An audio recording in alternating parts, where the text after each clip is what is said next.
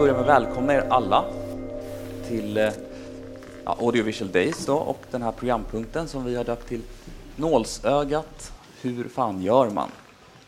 Och det är en eh, programpunkt som presenteras av Manusfabriken.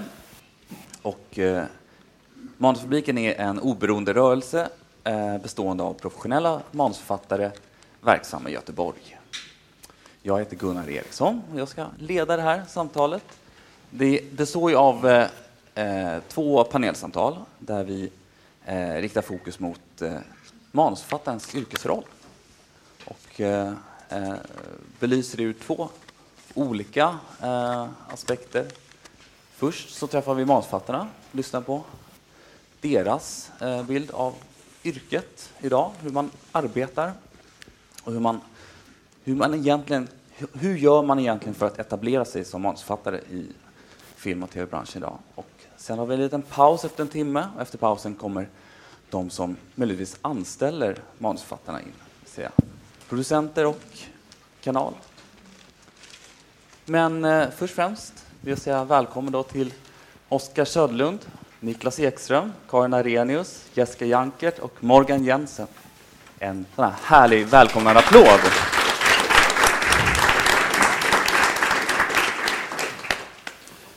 Jag tänkte först säga bara att det är tråkigt att Oskar inte fick det där mejlet om att, han, att vi skulle ha svart på oss. Ja, okay, ja. Är man en rebel? Eller fick han det inte? Ja, ja, ja. Eh, nej, men jag tänkte att eh, vi kan väl börja så kortfattat med att ni får berätta lite var och en eh, ja, men er väg in i manusförfattaryrket eh, fram till där ni är idag och, ja, men, och lite så här, när ungefär kom till en punkt där ni ja, men, presenterar er som manusförfattare. Vad gör du? Ja, jag arbetar som manusförfattare. Vill du börja, Oskar? Hur många timmar hade du? Ja, Det var en kortfattat då. eh, Så här. Morgan, kortfattat. Ja. ja, Morgan kan få börja. Får jag börja? Fun- Funkar den här nu? Ja, det gör jag den. det. Jag började. Hur började du som manusförfattare? Jag började först med 10-15 år i musikbranschen. Musikalitet är bra att ha, har jag hört. Um, men uh, jag bodde också ett tag i Los Angeles. Uh, var film och tv-älskare och konsument sedan barnsben. Och där kom jag i kontakt med uh, manusförfattarbyråer som sålde manus. Så jag studerade både på egen hand och gick kurser och försökte lära mig så att säga, hantverket. Och sen kom jag tillbaka till Sverige och så gick jag en del kurser här bara för att inse att uh, nobody knows anything, som William Goldman sa. Uh, och sedan började jag skriva, provskrev för massa grejer uh, och blev antagen och gick liksom den hårda så här såpa-skolan upp. Och sen började jag även undervisa. Så jag undervisade för IHTV Eh, här i Göteborg. Jag och sett många eh, blivande manusförfattare passera revy och som nu är aktade namn i branschen. Så det var en lång eh, resa. Och musikbranschen är ganska lik film och tv-branschen. Det är stora egon, starka viljor, många visioner och ibland väldigt liten kunskap på vissa håll.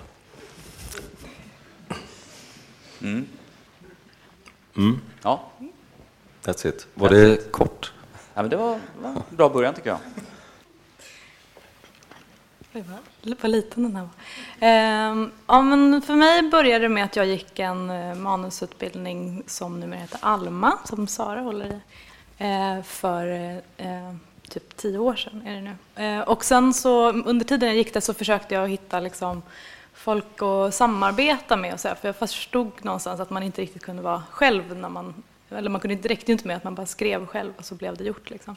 Eh, men det var rätt svårt. Att sen halkade jag in i att jobba mer i produktion och som projektledare. Jag projektledde de här dagarna under många år. Eh, och så där. Men sen så eh, kom det väl till en, jag fortsatte att skriva samtidigt och så, så teamade jag upp mig med en annan manusförfattare som heter Lovisa Lövhagen och så började vi jobba tillsammans. Och då eh, började det lossna så att vi fick liksom fler och fler uppdrag eh, och också skapade en serie som blev av då, eh, som heter Hashtag. Ehm, så det var väl någonstans i samband med att den kom ut som jag började komma ut själv som manusförfattare. Var från och med då du presenterade dig själv som ja, jag är. Ja, alltså det gör jag knappt fortfarande, ska jag säga. Men jo, kanske. Ja. Mm. Mm. Karin? Karin heter jag. Uh, jag. jag. presenterar mig knappt som manusförfattare heller, för det, jag har något väldigt motstånd. uh, fastän det är uppenbart det jag är. Uh, jag har egentligen ett väldigt motstånd mot att skriva överhuvudtaget och det har gjort att det tog en ganska lång väg Eh, för mig. För jag, jag, började, jag började egentligen i det visuella med. Jag, jag fotade väldigt mycket och jag höll på med bild och sen läste jag filmvetenskap och en massa andra akademiska ämnen. Ehm, men så hamnade jag på en filmskola som heter Stockholms filmskola som också många har gått. Eh, där man fick pröva på det helt praktiskt. Eh, det var fortfarande inte manus jag sysslade med då, utan det var allt möjligt. Sen började jag frilansa inom filmbranschen. Jag jobbade med casting och eh, jag var produktionsassistent, regiassistent med mera. Eh, hade någonstans i bakhuvudet att jag skulle skriva men jag tyckte det var jättejobbigt så jag gjorde det inte förrän jag blev tvungen till slut när jag kom in på Biskops Arnö som är en författarskola. Där blev jag tvungen då att skriva och dessutom visa texter för någon. Jättehemskt.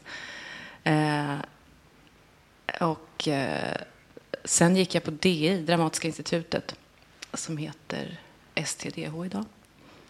Och därefter så, så eh, har jag skrivit då några långfilmer, eh, både originalmanus och adaptioner av romaner. Adaptionerna var Ett öga rött och I skuggan av värmen. Och originalmanusen heter Flickan och Faro. Och nu jobbar jag med ett tv-projekt också för första gången tillsammans med Oscar. Och det är väldigt roligt. Det är något fantastiskt med att ha såna här jobbiga uppdrag och begränsningar för då sätts, sätts det fart på en. Men, eh, ja, men jag får väl erkänna att jag är manusförfattare och att det är eh, roligt. Mm. Jag har en, den lilla varianten. Ja, Niklas heter jag. Eh, min väg in i eh, den här märkliga branschen kommer ifrån, eller jag kommer från journalistiken egentligen. Jag jobbade som journalist större delen av eh, 90-talet. Men hade alltid en liten gnagande känsla av att jag kände som att jag, jag, jag lajvade journalistik ungefär, att man, man liksom spelar en roll. Tyckte det var rätt, kände mig aldrig som en journalist riktigt. Jag tror att journalistik är en typ av kall egentligen. Så efter x antal år så eh, fick jag jobb som, som redaktör på TT, alltså tidningarnas telegrambyrå. Eh, och i samband med det så fick jag även möjligheten att börja skriva krönikor eh, som dök upp lite här och där. Och de där krönikorna väckte en hel del uppmärksamhet och jag fick väldigt mycket feedback för en gångs skull på dem. Och det i sin tur var Eh, gav mig liksom tanken om att ja, men jag kanske ska skriva någonting annat, jag kanske ska använda min penna till någonting annat. Och I samband med det så dök eh, det upp en utbildning här i Göteborg som Morgan var med och startade, tror jag till och med, som hette IOTV som hade tre inriktningar på producent, regi och manus. Så man fick eh, studera manus i två år eh, och skriva väldigt mycket. Och därifrån så kändes det som att shit, det här är min grej. Det här kändes helt rätt. Helt plötsligt var man på rätt plats. Eh, och det gick väldigt bra, både under utbildningen, eh, som var väldigt bra tyckte jag, och direkt efteråt så, eh, jag tror till och med det var som så att vi, vi lyckades sälja optionen på ett manus samma dag som vi gick ut därifrån. Och det, därifrån så kändes det som att, apropå frågan, Ja, men då är jag väl mm. manusförfattare då. Det här blir lätt. Jag tänkte, ja men det här är ju, kan man göra det här var och varannan dag så är det ju, kan man ju försörja sig. Nej, men sen, sen vägen in var väl, jag började som sketchförfattare och skriva skojiga saker för eh, sketchserier och sådär som Reuter och Skog och sånt där, som, om någon kommer ihåg dem för snart 20 år sedan. Eh, och det i sin tur gav mer vägar in i själva manusförfattaryrket och in i, in i eh, jag skrev även en hel del för såna panelprogram och sånt här. Alltså, eh, allt det där som ni tror att alla är så spontana i tv, det är skrivet. Alltså. Folk är inte så roliga i parlamentet som ni ska tro. Liksom. Eh, det är fejk. Ni får inte säga något när ni går härifrån. Eh, och eh, sen jobbar jag med, med en mängd olika tv-program som avsnittsförfattare och eh, Eh, ett, under ett par år så satt jag inne på SVT som, som eh, ja, någon slags redaktör, dramautvecklare där. Eh, och efter det så gick jag, gick jag tillbaka till frilanseriet och jobbade med lite mer, lämnade lite komedidelen och jobbade med, med mer drama som Molanders och 30 grader i februari och sånt där. under hela tiden så har man ja, jobbat med att utveckla saker som en del saker blir av och en del blir inte av. Det tror jag vi ska prata mer om sen kanske. Mm. Ehm, tills att ja, jag har skapat en, en frilanstillvaro som funkar hyfsat bra. Fram tills nu i alla fall. Fram tills idag. Ja, vi får se. ja, Oskar Söderlund heter jag. Eh, jag har nog kallat mig manusförfattare i 17 år nu tror jag. Men eh, min väg in i det här var... Jag gick på IOTV, eh, hade Morgan som lärare, även Niklas faktiskt. Eh, och eh, jag började där 2001. Eh, och Hörs det här? Eh, jag gjorde praktik på ett produktionsbolag som heter Götafilm här i Göteborg och då skrev jag min första långfilm, Offside. Och sen blev jag anställd där som ansvarig för manusutveckling och jobbade där under tio år med att skriva egna grejer och utveckla andras. Fick jobba med väldigt många bra, stora eh, författare. Peter Birro, Karin Mannheim, Jan Troell.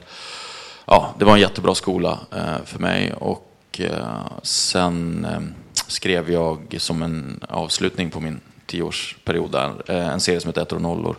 Och då slutade jag också på, på Göta Film och eh, strax därefter blev jag frilans eh, och har varit det sedan dess. Och, eh, Ja, jobbar mest inom tv nu. Eh, har en serie som heter Gråzon som går på TV4 just nu. Och så jobbar jag med Karin med ett nytt projekt. Eh, ja, mm. det var min väg. Mm. Mm. Men tänk om man, om man går liksom, om man går rakt på sak direkt. um, och vad den här, eh, i alla fall titeln anspelar på, alltså hur, hur fan gör man? Men, ja, men hur gör man då egentligen för att, att eh, få jobb som professionella jobb som manusförfattare idag? Ehm, kan man liksom utgå från att det finns två kategorier? Det är beställningsjobb och det, sen är det ett projekt som man initierar själv.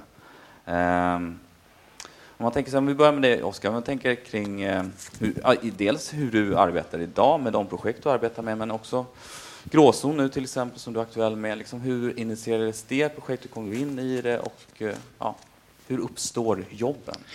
Ja, men alltså, ja, eh, jättebra fråga. Alltså, varje jobb har liksom en unik eh, tillkomst på något vis. Gråzon var liksom en, en, först bara en lös idé om att göra ett samarbete mellan Sverige och Danmark. och Eh, där föddes idén egentligen med, i, i mötet med min producent eh, som, som jag också har skapat serien ihop med. Eh, men det är ju precis som du säger, alltså vissa jobb är beställningsjobb. Eh, och eh, ofta baserade på böcker och liknande. och, eller liknande, det är böcker eller verkliga händelser. Och vissa är, är är ens egna idéer. Men jag tror att, att, svaret på det här, hur fan man gör, är väl liksom, ligger väl också i i förmågan att kunna behärska de två. Alltså det är klart att alla vill berätta sina egna originalhistorier. Men som vi alla vet så är det svårare att få fram originalhistorier, eller få finansierade originalhistorier, framförallt på filmsidan. Tv är lite lättare. Men, men, eh, och det är mycket böcker till exempel som, som eh, görs och sådär. Så att, att, ett svar är ju naturligtvis att, att behärska de båda. Men hur projekt uppstår är ju alltid liksom otroligt olika. Alltså som sagt, Gråzon var ett möte med en producent och en gemensam vilja om att berätta om, om liksom, eh, terrorism, om vår roll i det hela. Och, och där och sen föddes liksom en konkret idé på story. Ettor och nollor till exempel, det uppstod av att jag läste en artikel i, i magasinet Filter och kontaktade journalisten och fick tillgång till massa extra material därifrån plus att jag hade gjort massa research i Göteborgs undervärld. Så, så, att, så att alla projekt uppstår eh, lite på olika sätt och så vidare. Eh, hur gör du för att balansera det då, mellan de, de projekten som du själv initierar och, och alla de beställningar som kommer in? Ja, alltså um, nu har jag ganska liksom, uh, när man har jobbat så pass länge ändå får man väl säga att jag har, så, har jag tur att jag kan faktiskt välja ganska fritt vad jag vill jobba med. Men det är klart att jag försöker hitta en balans. Det mesta handlar ju om ekonomi liksom. Och, och eh, beställningsjobb är bra för att det betalar sig ofta väldigt bra. Men, eh, och de går ofta lite snabbare. Eh, de är lättare att finansiera. Så gråzon tog ju fyra år liksom från eh, start till liksom, början på inspelning. Så att eh, eh, balansen är väl... Oh, gud, vilken svår fråga. Det, det, alltså, det, det får man nog... Liksom, vad gör jag? Jag Alltså jag vet inte om jag aktivt liksom letar efter balans. Jag letar aktivt efter projekt som föder stor lust. Liksom. Eh, men det, lust kan ju också vara som det projekt jag gör med Karin nu. Där var ju en stor del av lusten att göra det var ju att samarbeta med Karin som jag tycker är en fantastisk författare. Så att, eh, det finns ju olika sorters lust för mig in i projekt. Liksom. Och, eh, ehm, ja, var det svar på din fråga? Ja, det var bra tycker jag. Jag tänker Jessica, um, du, tillsammans som du nämnde, tillsammans med Lovisa Lövhagen, så har du skapat en webbserie som är en, alltså en stor framgång. En av de mest framgångsrika webbserierna skulle jag säga som vi har idag i Sverige. Och kan du berätta lite kort bara om hur det projektet, hashtag, eh, kom till, blev av hela vägen och lite hur du jobbar idag med andra projekt?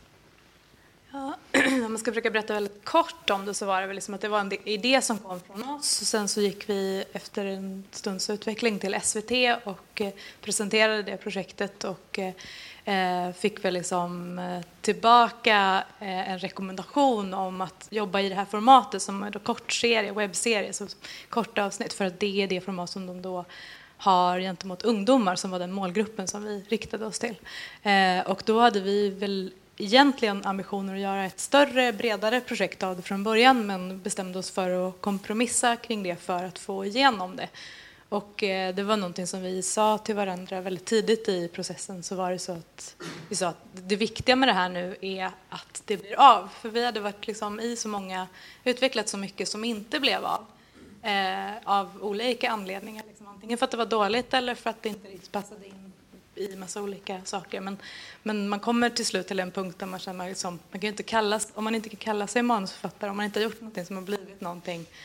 Jag gjorde högskoleprovet och tänkte att jag skulle göra något annat med mitt liv, typ. ungefär samma mm. veva. Så att, eh, det var liksom lite så brytpunkt, att så här, men nu måste det här bli av. Så då, då fick vi ju så här, kompromissa med en del, eh, men lyckades ändå, tycker jag, behålla det som var viktigast som handlade om vad vi ville berätta om liksom, i det. Ehm, men sen var det en jättelång process i att sälja in det och det handlade väl om dels att vi jobbade jätte, jätte, jättemycket. Vi skrev väldigt många versioner av det och var liksom aldrig nöjda själva. Vi, alltså vi drev det väldigt långt själva med, i att få det att bli bra. Och sen var det också en, eh, ett mått av tur, att det låg rätt i tiden. Att, ja, vad kompromissade ni kring formatet framför allt? till att börja med var det formatet, eller flera, flera gånger var det formatet. Vad ville ni göra från början? Eh, vi ville göra en längre serie, eh, ett längre format. Men här gick ni med er idé direkt till kanal då. Mm. Hur tänkte ni där? Mer än att, eller fanns det övervägning att gå till ett produktionsbolag först? Eller hur? ja, jo, det gjorde vi också, men det var nog lite Jo, men jag tror det var så här att Lovisa hade haft något möte. Hon jobbade lite för SVT och de hade liksom letat efter projekt för unga tjejer. Typ. Så då tyckte vi att det var bäst att prata direkt med dem om liksom, ja, berätta om den här idén och se var det landade någonstans. Eh, men annars i andra projekt så, så brukar det vara lättast att gå direkt, eller först till ett produktionsbolag och sen SVT, eller mm. vem man nu vill gå till. Mm. Jag tänker Morgan, du har ju um skrivit både film och tv-serier. Bland annat har du skrivit eh, Tjockare än vatten, som har gått två säsonger nu på SVT. Ja. Um, kan du berätta lite hur, om hur det projektet uppstod? Ja, det, det projektet föddes eh, i en idé eh, av personlig karaktär hos min medskapare och medförfattare då, Henrik Jansson Schweitzer. Eh, för hans, eh, en av hans släktingar drev ett pensionat eh, nere i Skåne och han minns det när han besökte det när han var eh, liten och det var eh, det var hela tiden omgärdat av saker och ting man inte fick prata om. Alltså mörka familjehemligheter och så vidare. Så det, var, det var där den idén föddes. Och så pitchade han den för mig. Vi, vi har jobbat väldigt eh, tätt sett eh, i många år, jag och Henrik. Um, och så började vi spåna lite utifrån en sådan idé. Alltså ett eh, en familj som driver ett pensionat och tre, helt, alltså tre syskon som är väldigt olika. Och där det vilar då eh, mörka hemligheter under ytan. och nu kanske många i publiken som har Netflix då tänker på, ja men det låter ju som Bloodlines det där.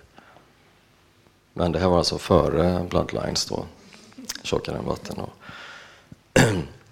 Och titeln Tjockare än vatten också. Eh, det finns ju klyschan att blod är tjockare än vatten. Eh, så det var där den eh, titeln uppstod i. Att det handlar om släkt, blodsband och att man i alla, alla situationer skyddar familjen. Men det var en väldigt lång resa. Eh, det var SVT till slut som gjorde den eh, och det var eh, ja, det här vill vi göra. Nej, vi har inte råd att göra det. Ja, men vi kan nog ändå göra det. Och så bytte man dramachef. Nej, vi kan nog inte göra det. Och sen blev det okej okay då, då. Sluta tjata, vi gör det då.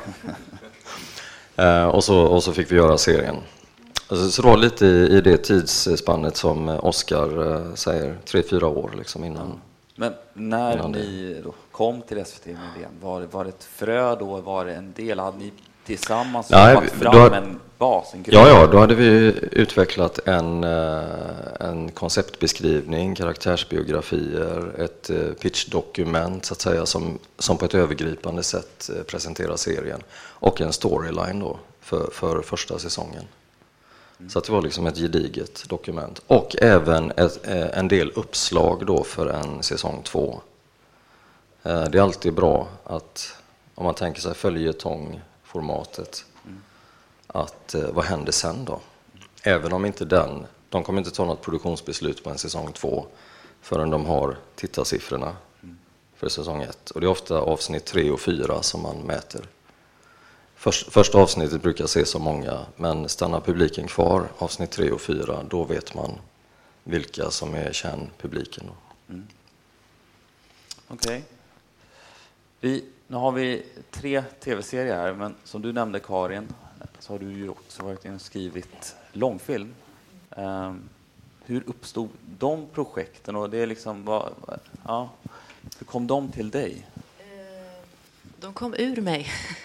Det var ditt, eh, ditt förslag på, ja, på filmen? Absolut. Min, min, eh, min film är Flickan, som jag, som, är, som jag skrev först och... Hörs den? Ja, det gör det. Ja. Eh, och under väldigt lång tid egentligen, fast på något väldigt märkligt sätt så, så... Jag visste inte att det var ett manus jag skrev då. Men, men till slut var jag tvungen att inse att det var ett, ett manus. Och, eh, um, det var en väldigt viktig historia för mig, eh, för den kommer från min bakgrund och så vidare. Och jag, på något sätt så, eftersom jag är så otroligt självkritisk då, speciellt då på den tiden, så, så tror jag att jag jobbade ganska länge med den innan jag eh, eh, visade och presenterade den för en annan. Och vid det laget så, så, visste jag att, att det här ska bli av på något sätt. Och då kan man säga att det är ganska intressant att vi fick nej från kanske sex filmkonsulenter eller något sånt där. Och vilket inte gjorde någonting, för jag visste att den skulle bli av och jag visste att den skulle bli jättebra, så det, det gjorde ingenting. Eh, faktiskt, helt ärligt. Och det var inte så heller att de sa det här är dåligt, vi vill inte göra det, utan de, alla sa att det var, alla de här olika konsulenterna tyckte att det var väldigt bra, väldigt intressant. Någon tyckte att det var fantastiskt, väldigt konstigt och så vidare. Men de sa, men hur gör man en sån här film? Det är inte så mycket dialog och så mycket handling, utan det beror väldigt mycket på hur den görs. Och då var det också en, en debuterande regissör som skulle göra det, så det fanns inte så mycket för dem att gå på. Och dessutom så visste jag, det var nämligen så att all annan finansiering runt omkring var, var klar innan Filminstitutet mm. var det, vilket också är lite märkligt när man har med sig filmfonder, tv-kanaler, andra typer av finansiärer, man har med sig danskar, finska, allt möjligt, alla utom Filminstitutet. Men jag visste att, jag visste att den skulle bli av och det blev den.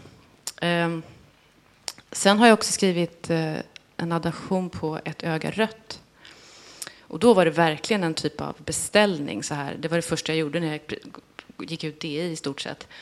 Och då tänkte jag, jag ska göra precis vad de vill, vad producenten vill, vad regissören vill. Så jag var väldigt adaptable liksom. Och när man bytte regissör så bytte vi manussort och allting. Och jag anpassade mig helt som en fisk efter det. För jag visste, det är inte, min, det är inte, min, det är inte mitt mandat att bestämma vad det här ska bli. Sen kanske jag hade valt en annan sorts berättelse om det hade varit upp till mig. Men hur som helst, jag var strategisk. Ehm, sen har jag skrivit en originalmanus till som heter Faro som var ganska lätt att få igenom. Och eh, eftersom den var uppföljare till Flickan då som var, gick väldigt bra. Eh, och I skuggan av värmen. Um, men det, ja. Ja. ja, fortsätt. Ja, men det jag tänkte på lite var när du sa här. Um, du, ni höll på med den här väldigt länge, hashtag, och så, så till slut och så ville de ändra och så gjorde ni det. Men jag tänker på att det är någonting med att man måste vara man måste, för det första, det stora är att det man skriver måste vara bra. Man kan ju snacka hur mycket som helst om allt runt omkring, men det måste vara bra. Och det måste man fråga sig själv och andra och så vidare. Men när det, väl, när det är bra och man vet att det är bra, så måste man vara en kombination av benhård och jätteböjlig. Vilket kanske, ja, men det är för att man måste, man måste veta vad man håller på med och varför och varför det är så bra, så man har kvar den kärnan. Och sen kommer man få vika sig dubbel, böja sig åt alla håll och kanter, ändra jättemycket som man egentligen inte vill. Men om man bara böjer sig och anpassar sig efter alla utan att vara benhård i själva kärnan, då är det ju inte någon idé.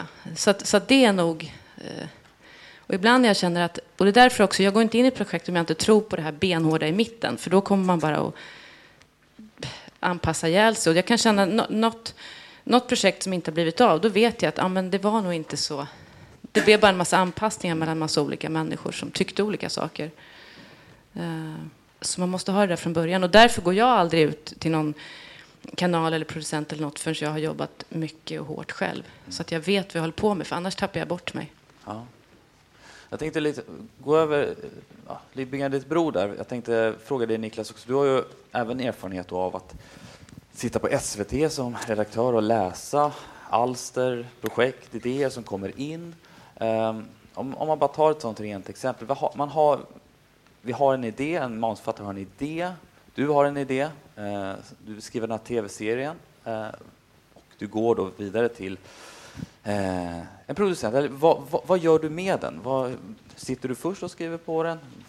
Går du till ett bolag? Går du till en kanal? Hur, hur ser din process ut? Du menar om, eh, redaktörens roll? Nej, som manusfattare i det här fallet. Man tänker med din kunskap lite av hur det skulle kunna fungera på en, till exempel en kanal. Ja, men alltså...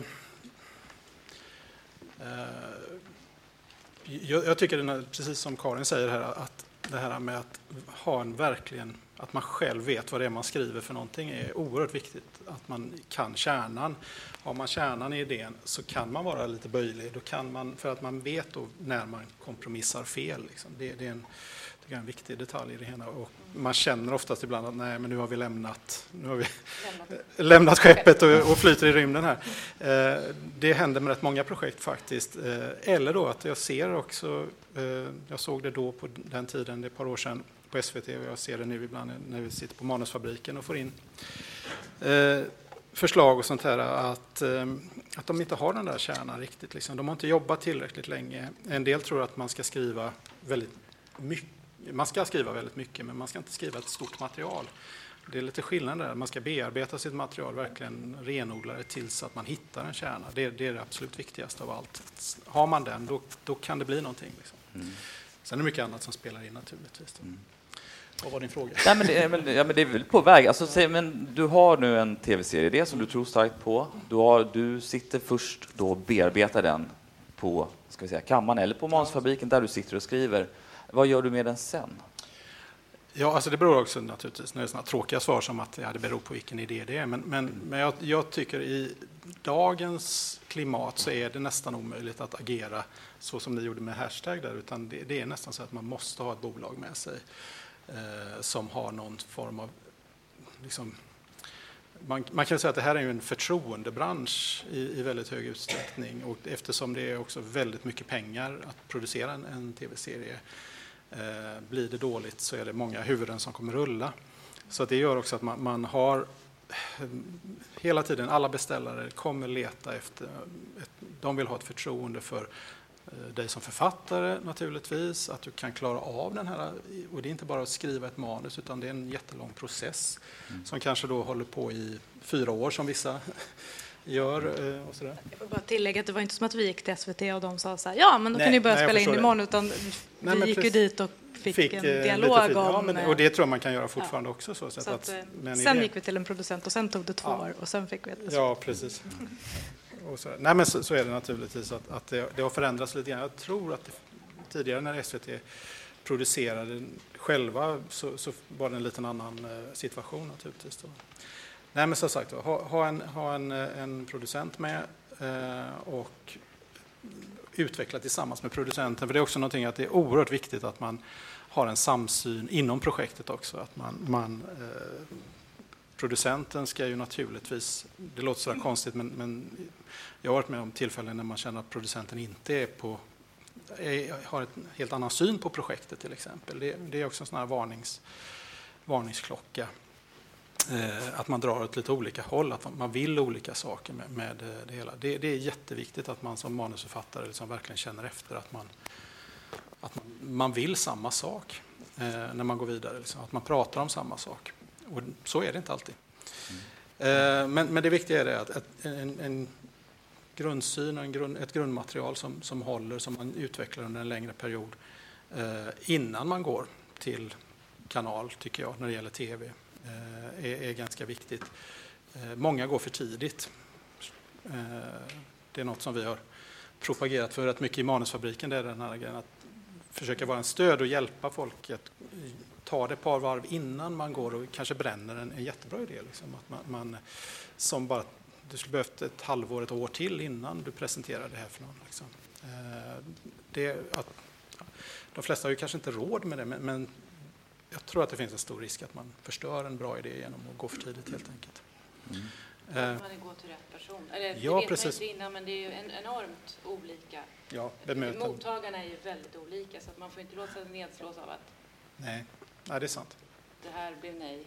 Nej, precis. Ibland kan, ett nej kan ju vara något stärkande ibland. Ja. Liksom att man känner att nej, men vänta, ni har ju helt fel. Liksom. Jag, jag har rätt. Eh, Så, så att, eh, nej, men det, Det kan skilja sig från bolag till bolag, det kan skilja sig från kanal till kanal. det gör det med Ja. största sannolikhet. Det är, det är väldigt mycket en, en interaktion, att man ska träffa rätt. Liksom. Mm. Man ska träffa rätt folk. Och därför är det viktigt att orientera sig om vilka bolag finns det, vilka producenter finns det, vad letar kanalerna efter. Eh, Ofta är det ju lite sådär att man gärna lägger örat mot rälsen lite grann och vad är, ligger lite i tiden och sånt där. Eh, Så att man Hur, hur, eh, hur viktigt är det med kontakter? Och hur, och hur skapar man kontakter? Ni är up for grabs. Svaret är väl oerhört viktigt. Är det det? Ja, det är det. Tillbaka till det här med förtroendegrejen. Att, att hitta människor som du litar på och som litar på dig. Mm. Eh, Det är den stora grejen skulle jag vilja säga. Eh, Det är väldigt... Eh, och om man inte har kontakterna så gäller det att bygga upp det där förtroendekapitalet på något sätt. Liksom. För det var det, det var inne på lite grann. Men om man, om man då är en, säg en eh, aspirerande manusförfattare, helt nykläckt, eller man har gått en utbildning och ska ut liksom och vill förstå ungefär hur det här funkar. Hur, hur skapar man i sådana fall de kontakterna? Eller gör man det genom att skicka in ett manus till en producent? Vad är, tänker ni där? Kan kan väl rent generellt säga att det här med att skicka in ett papper till någon är värdelöst. Det är inget bra. Det, det, den hamnar i det runda arkivet väldigt snabbt. Mm. Det, det, det är väldigt ovanligt att någon går igång på det skrivna ordet. Att någon plockar upp och säger att det här är briljant. Jag har bara varit med om det en gång och det var faktiskt eh, och då hade de ett bolag med också, men det var tre- 30 grader i februari som var en sån tvåsides pitch som var så klockren för den där kärnan fanns där och eh, det var liksom bara några, några meningar på, på ett par sidor och man kände med en gång att det här vill jag se. Det, det är jätteovanligt. Så att jag skulle säga den, den här, alltså en personlig kontakt, du måste kunna prata för din idé, annars går det inte. Sen må, Det är väldigt synd att det är så. Ja, absolut. För att, jättekort, men det är ju faktiskt... Det är väldigt lätt att man bara tänker på processen och allting runt omkring och möten hit och dit. Men, och ibland tänker jag att det är väldigt lite vi sysslar med. Faktiskt själva skrivandet, idén, det som egentligen ska vara 90 procent, men som kanske blir 10 procent. Och man önskar att det där pappret med den här fantastiska idén kunde tas emot. Men det är någon sorts bransch som man måste anpassa sig till.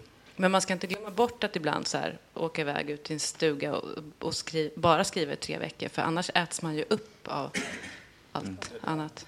Du, ja, ehm, jag var inne på Niklas tankegångar där, inte bara prata för sin idé utan man måste brinna för sin idé för att ens passion kan sälja in projekt. Och det var väl det egentligen som sålde in Tjockare än vatten eh, på den tiden. Att vi, vi brann för det, vi gav oss inte.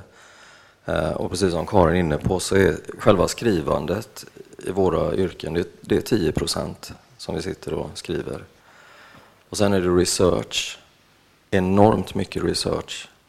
Måste kunna världarna eller arenorna som vi ger oss in i. Och eh, sen är det rewriting, alltså man skriver om och man skriver om och man skriver om. Och sen är det möten som man hatar att ta. Och vi är manusförfattare och kanske introverta av naturen. Eh, och så måste man stå liksom och spela estradör framför kanalrepresentanter och beställare. Det ingår. Det ingår. Förnedring. Alltså man kan säga också att det, fördelen är ju att det är en väldigt liten bransch vi är verksamma i. Alltså menar jag, eh, man lär ju känna de flesta liksom rätt fort. Eh, och, eh, men sen får man väl komma ihåg också att nu sitter vi och pratar om liksom långfilmer och tv-serier och så vidare. Det finns ju en väg dit också alltså, som är att liksom, man kan göra kortare filmer, man kan novellfilmer, men också som, som du skrivande, som i mitt fall, så nu blev liksom, det första jag skrev var min första långfilm, men sen arbetade jag ju också som dramaturg och, och manusutvecklare på Göteborg, så att det, som jag sa tidigare så var det en jättebra skola liksom, att få jobba med andra. Och, och eh, det kan ju också vara en väg att liksom, att, att eh, man kanske inte behöver liksom bara vara manusförfattare eh, hela tiden, eh, utan man kan också läsa och hjälpa andra att utveckla material. Och det är ju ett sätt att lära sig. Eh, så att eh, det, man får liksom komma ihåg det att, att eh, det, finns, det finns fler saker att göra än att bara skriva. Liksom. Så. Det vill jag gärna haka på, för det, det tror jag också är en sån missuppfattning om eh, manusförfattaryrket, eller vad man nu ska kalla det, att, att det är väldigt många olika saker. En del är, har den, eh, att de sitter och jobbar med sin idé oavbrutet. De är ganska få som lyckas försörja sig på det. Men det är även då som sagt vad det är eh, dramaturgbiten är inte att förakta, undervisningsbiten är en bit. Eh, vi, man eh, jobbar som avsnittsförfattare eller går in i olika projekt. Och, och så så det är en ganska det är mer än att sitta på kammaren och bara skriva sin fantastiska historia. Det, det, och jag tror att ibland så blir man lite förvånad över att folk inte vet att det är så, men så är det. Jag tänker, vi har ju två, eller vi har tre manusförfattare som hör till eh, Manusfabriken här. Um, skulle ni kunna berätta, jag tänker Jessica, kan du berätta lite om vad, liksom, vad, vad Manusfabriken för betydelse för, för, ja, för dig som manusförfattare och har det, vad har hänt sen du anslöt? Helt revolutionerat Ja, ja, mitt liv det- faktiskt. Okej. Eh, nej, men alltså det, det är ju en, ett jättebra sammanhang att, att vara en del av. Eh, vi har ju en, ett litet mysigt kontor som vi sitter på och eh, träffas. Eh, vi som sitter där och jobbar träffas ju så regelbundet och kan stöta och blöta saker, snacka skit och sånt där som man behöver göra.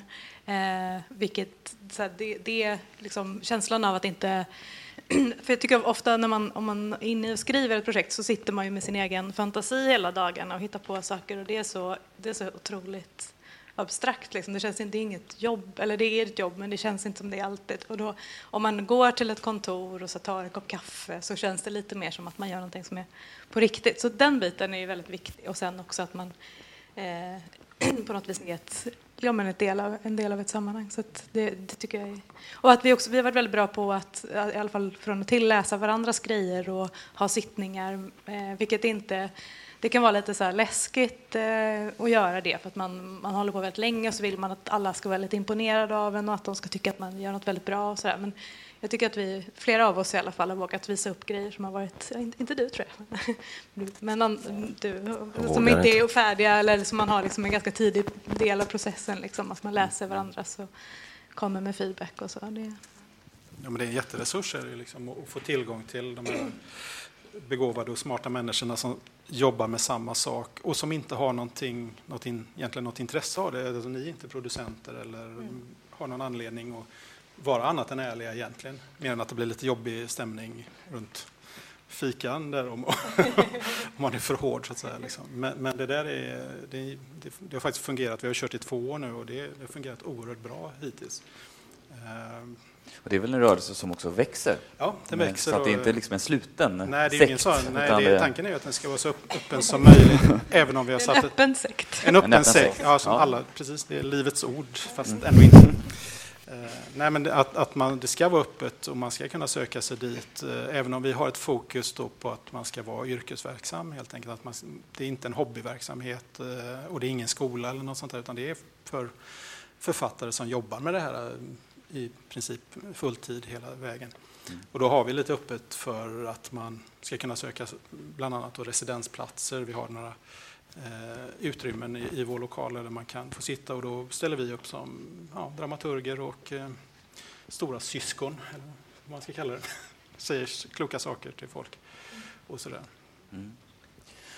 Jag tänkte också glida över till en annan del som känns ganska väsentlig i yrkes eh, i ert yrke. Att, eh, att man, som, som romanförfattare eller pjäsförfattare är man ju oftast en soloförfattare, men när det kommer till inte minst tv-drama, hantverket så är man ju oftast, det är samarbeten mellan författare. Och, ja, Karin och Oskar, ni jobbar tillsammans nu med ett projekt. Ni kanske inte får nämna vad det är, men, men kan ni liksom berätta lite vad, ja, men, hur ser samarbetet ut mellan er och ja, hur uppstår sådana typer av samarbeten? Det är jätteroligt. Mm. Jag har ju bara jobbat ensam förut faktiskt. Eh, ibland eller man, man jobbar, jag har då jobbat som, som ensam författare och så har man producent och regissör som man kan jobba mer eller mindre nära. Eh, men nu så när vi jobbar tillsammans, Oskar och jag och även en person till som är lite inblandad som någon sorts, vad man nu ska kalla det, bollplank eller lite på sidan av så, så inser jag verkligen att det är väldigt bra. Och väldigt skönt också om man, man det är inte så mycket prestige utan man, är väldigt, man blir väldigt snabb, effektiv, man gräver djupare, snabbare. Man, det är också någonting eh, som jag sa tidigare, det här med, med begränsningar kan vara väldigt eh, bra för kreativiteten att nu är det här som gäller. Och så kan även en medförfattare fungera. Inte, inte som att det är en begränsning, men att det är någon, som, någon, någon, någon eller någon som trycker fram något i en. Jag kan bli så där att jag kan sitta annars ensam och bara på mitt kontor där jag sitter ensam då och bara tänka en mm. tanke en hel dag. Och liksom, det är inte jättebra alla gånger. så, eh, det var säkert inget svar på frågan, men jag, det var någon jo, spontan tanke. Ja, jag kan fortsätta. Ja, nej, men alltså, samarbete är ju en jätteviktig del såklart. Dels för att alltså, det har ju eh, det har ju förändrats ganska mycket manusförfattaryrket i Sverige de senaste, sen jag började i alla fall, alltså de senaste 16 åren eller något. Och det är ju explosionen av tv-serier. Och tv-serier är ju, eh, liksom, de långa tv-serierna är ju nästan omöjliga att skriva själv, liksom, för det är så mycket. Så det krävs ju en form av samarbete. Ehm, och eh, samarbeten som fungerar är ju fantastiskt. Ehm, det finns ju också samarbeten som inte funkar. Alltså jag, har nog liksom, jag tror att jag har lärt mig samarbeta. Jag, jag tror att jag i grund och botten har fått kämpa lite, liksom, att jag har någon slags motståndskraft. Men det kanske också har att göra med att man tänker sig själv som att man ska vara ensam. Liksom. Det är ett ensamt yrke. Nej, men jag har också eh, misslyckade samarbeten bakom mig. Men eh, jag har lärt mig att samarbeta och funnit liksom en väldig eh, styrka i det. Och också att man blir, förhoppningsvis blir man ju dubbelt så bra. Och det är fallet med Karin, liksom, att, att man blir dubbelt, känner jag i alla fall, att vi blir dubbelt så bra. Och det, det kan ju vara svårt eh, och, samarbeta. Eh, man måste ju också, tror jag som manusförfattare, eh, det, där jag lärde mig att samarbeta som bäst var när jag, när jag skrev Gråzon i Danmark just för att eh, där var liksom det kändes som att det fanns en kultur av samarbete eh, lite mer faktiskt. Och en öppenhet kring att diskutera manus, vad är manus liksom. Och, eh, det var lite mer avslappnat när det gällde att ge kritik och så vidare. Eh, och första liksom, året för mig där, det var lite kämpigt sådär att man man liksom kunde sitta och, och, och kriga i liksom ett rum och sen var allting bara så här, fine. Eh, men, men där, alltså jag, man nu får utveckla de sidorna hos sig själv liksom. Och nu känner jag verkligen så här att, att eh, jag menar, liksom, nu är det verkligen ett otroligt lustfyllt projekt att få jobba med Karin. Liksom, och jag har också andra eh, samarbeten. Eh, jag skriver en annan tv-serie ihop med Peter Birro och sådär. Så, så jag har lite olika och eh, ehm, jag just på tv-sidan, när det är så mycket material, eh, kanske ofta mycket karaktärer, så är det otroligt skönt att vara, vara fler än en. Liksom. Mm. Så. Vi är ju ändå väldigt få i Sverige när vi jobbar på tv-serier, är vi inte det? Att vi är få? Ja, absolut. Vi, vi, ja, få i, på själva serien, ja. Ja, absolut. Jag menar, eh, vi var två som skrev tio avsnitt av Gråzon. Det brukar vara otroligt många fler. Alltså, går det till USA så är det väldigt, väldigt många fler som skriver en, en serie. Så, så det, jag tänkte vi har, tiden rinner iväg såklart, men ni är ju varmt välkomna att komma in med frågor så att inte bara jag sitter och pepprar på här. Är det någon i nuläget som har en fråga som ni vill slänga in? Annars så drar jag vidare. Där är vi en. Spring där. Ja.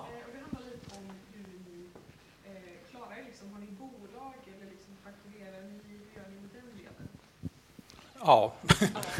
ja, ja, bolag och äh, agentur har jag äh, som sköter det, det, det finns ju... Ja, precis. Enskild firma har jag, men... men AB. Eh, AB. Det är så jäkla märkvärdigt. okay, så ni ser här vilken skillnad.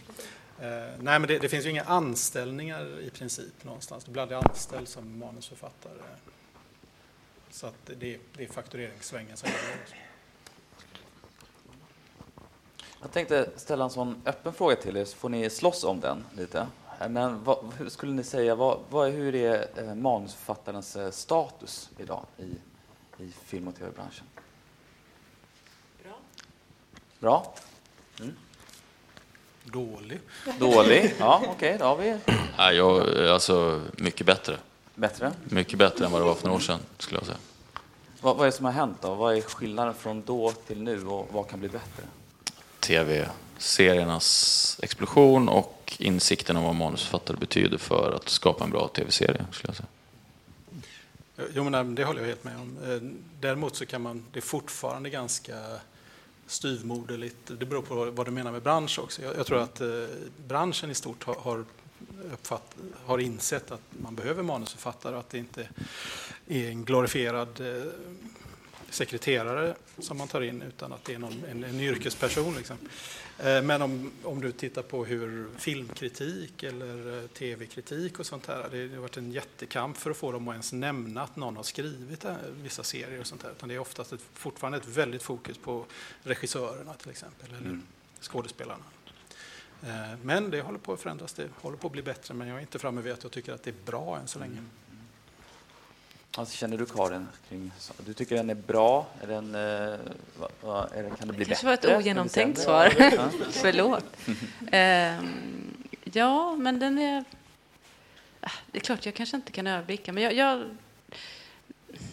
Det kanske också har att göra med att, att eh, det, finns, det, fin, det, är också en ny sak, tror jag. Är det inte det? Att, att äh, agenternas inträde på den här marknaden.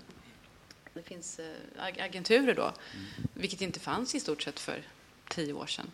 Och när man har en agent som slåss för en och som står och tar emot de dumma och onda och snåla så är det jätteskönt. Och som även tar, tar, tar en massa av eh, kanske de möten och diskussioner och, och, sånt som man inte vill ta själv. Så det är ju jättebra. Så att, kanske lite bortskämd då med tanke på det just.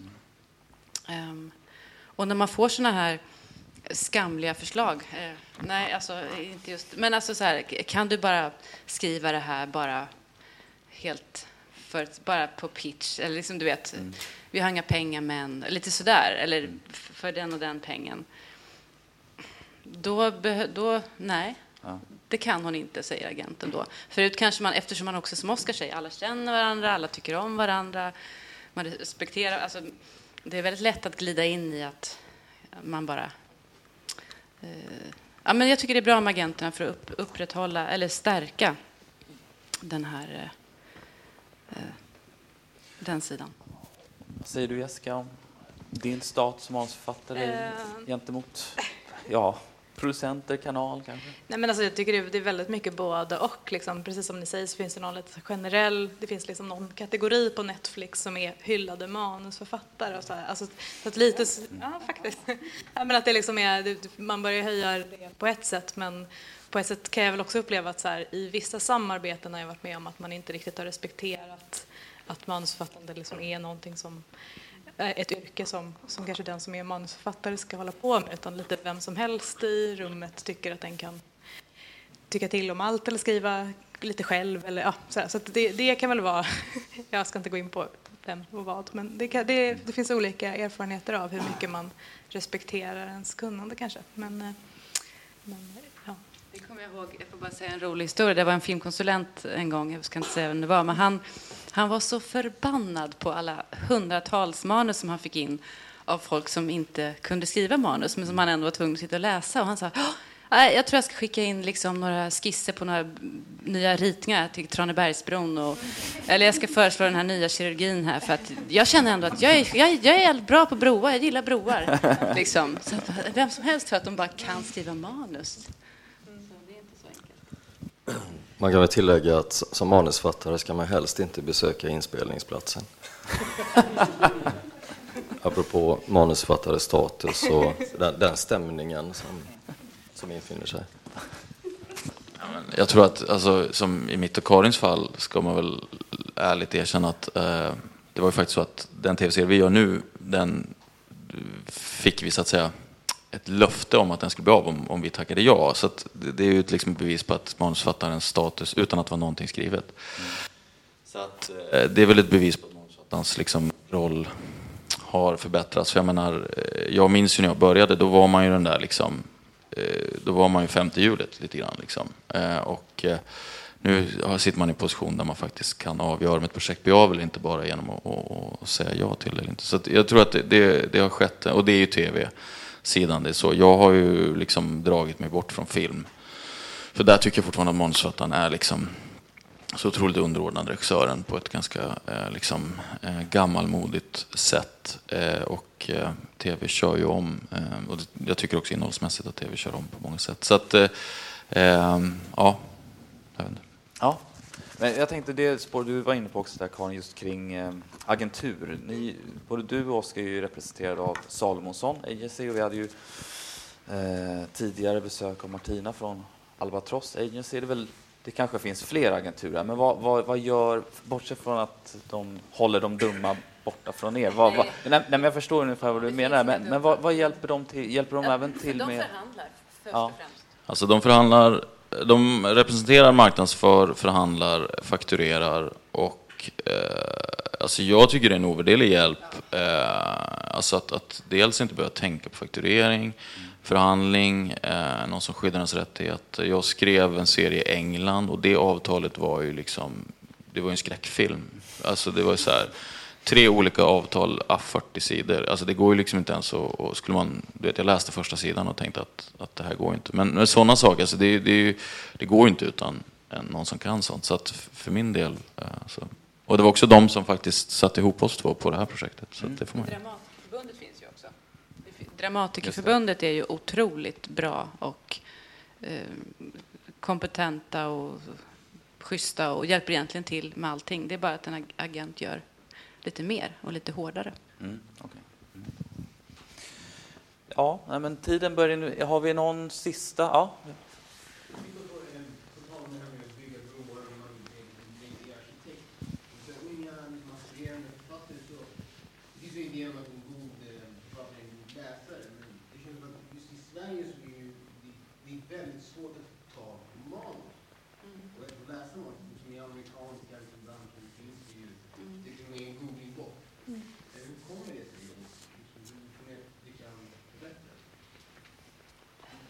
Den där frågan kommer ju upp då och då. Och vad är det som är svaret nu igen? alltså det finns ju lite på Filminstitutet, men det är inte mycket. Ja, men det, är väl, eh, alltså det är väl en upphovsrättsfråga, tror jag. Nu vänder jag mig mot Morgan här, för du känns som lite expert på det området. Alltså i, i USA, um, så, så, att säga, vi, vi har väl ett annat rättighetssystem. Det är därför vi inte kan lägga ut våra manus hur som helst. Eh, så fort någonting blir producerat i USA så läggs ju manusen ut. Eh, och det är ofta eh, sista versionerna då. Men man kan även hitta flera versioner. Fem olika versioner av Alien då. För det, det var liksom ett bud om hur den, eller Alien Resurrection hette den, eh, en av de här filmerna. Men här, här har man varit väldigt hemlighetsfulla. Ja, precis. Varför är det så? Jag vet inte. Det, det, det kan vara som Oskar säger att det är rättighet Oj, stängde jag. Det är väl möjligt att man kan, om det är en film som man vill läsa manuset, att man tar kontakt med det bolaget eller den författaren helt enkelt. För det är som sagt en väldigt liten bransch så att man kan faktiskt... Ja, det var lite det jag tänkte, om man vill läsa manus till ettor och nollor eller, eller vad det är, kanske man kan åtminstone skicka ett mejl och fråga. Ja, Absolut.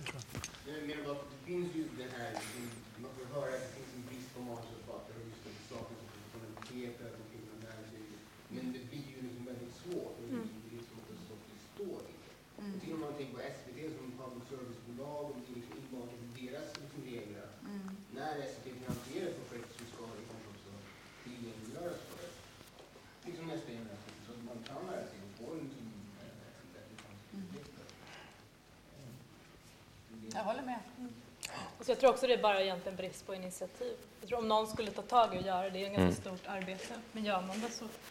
så jag menar, vi får ganska ofta frågan om från så här, utbildningar och sånt som vill läsa vårt mm. manus eftersom det produceras så ser jag inget problem med det. Liksom. Så det är nog bara att någon ska ta tag i och, och göra samma... Det är svårt att ifrån en, en position där du inte liksom har, är etablerad. Mm. Absolut. Nej, för det är sant som du säger, alltså att läsa manus är ju det är, det är ganska svårt att läsa manus. Alltså det, de skrivs på olika sätt och de, man måste läsa dem på olika sätt och det kräver viss övning.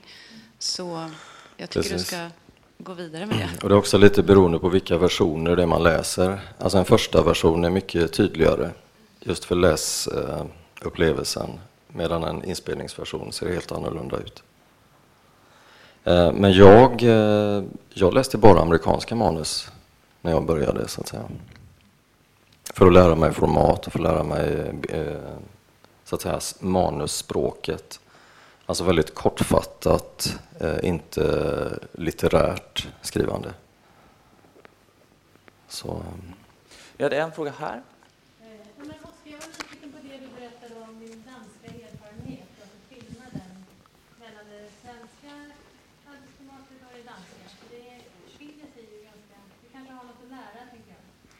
Det tycker jag. Eh, jag upplever danskarna eh, från producentsidan mer professionella. Eh, mer, det är mer strukturerad manusplan, mer strukturerat och också lite mer avslappnat. Att så här, du vet, I Sverige känns det som att så här, ja, du kanske kan leverera då om du är klar, om du känner för... Alltså det blir lite sådär, i Danmark var så här, du ska leverera då och sen ska de läsa, du ska få feedback från dem. Det var mycket mer uppstyrt upplevde jag och också att det var det var lite som att, eh, alltså ett, ett, manus är ju både ett konstverk och ett arbetsredskap. Liksom. Eh, för oss som skriver så, nog, har vi ju liksom en idé om att det är ett konstverk. Men för, så är det väldigt många människor som ska förhålla sig till ett manus, liksom. folk som ska jobba med serien eller vad det är. Och jag upplevde att eh, den balansen var bättre i Danmark. Att det var, um, eller jag jobbar ju fortfarande i Danmark, så att eh, jag tycker att det vi kan lära oss och att inte vara så rädda tror jag. Eh, att, att liksom, eh, Eh, att man kan gå rakt på, men att, att man också, som vi har pratat om lite tidigare, jag upplevde också att man man, man jobbade lite mer i början med att enas kring vad är liksom den här seriens DNA. Att alla som var inblandade måste veta det. Liksom. Alla måste kunna erkänna och tro på kärnan i materialet. Då blir det så mycket lättare att hålla på och bråka sen om liksom, saker i materialet. Eh, och det kan jag nog känna att man ibland eh, missar här. Att vi liksom halvvägs in i processen bara, ja vad är det vi gör nu då? Liksom. Alltså att man måste tillbaks till det. Utan att man tar det i rätt ordning. Så att, eh, eh, men sen är det naturligtvis svårt att säga. Det finns ju otroligt många producenter i Sverige och, och vissa liksom, har sitt sätt och sådär. Men, men jag upplevde en större professionalism också från kanalerna faktiskt. Tv-kanalerna i Danmark. Att det var, de läste när de skulle och, och liksom, man kunde säga till dem att ni får något på torsdag och vi ska ha feedback på fredag. Och då fick man det. Liksom. Så att, eh, där upplever jag att vi kanske har en liten bit kvar. Tiden har runnit ut eh, och jag vill rikta ett jättestort tack till er, vår manusförfattare som har varit här och berättat. Nu tar vi en liten bensträckare. Det finns fika där ute och sen kommer det in eh, panelsamtal två om en liten stund och då får vi träffa producenter och tv-kanal. Men en stor applåd till fattarna.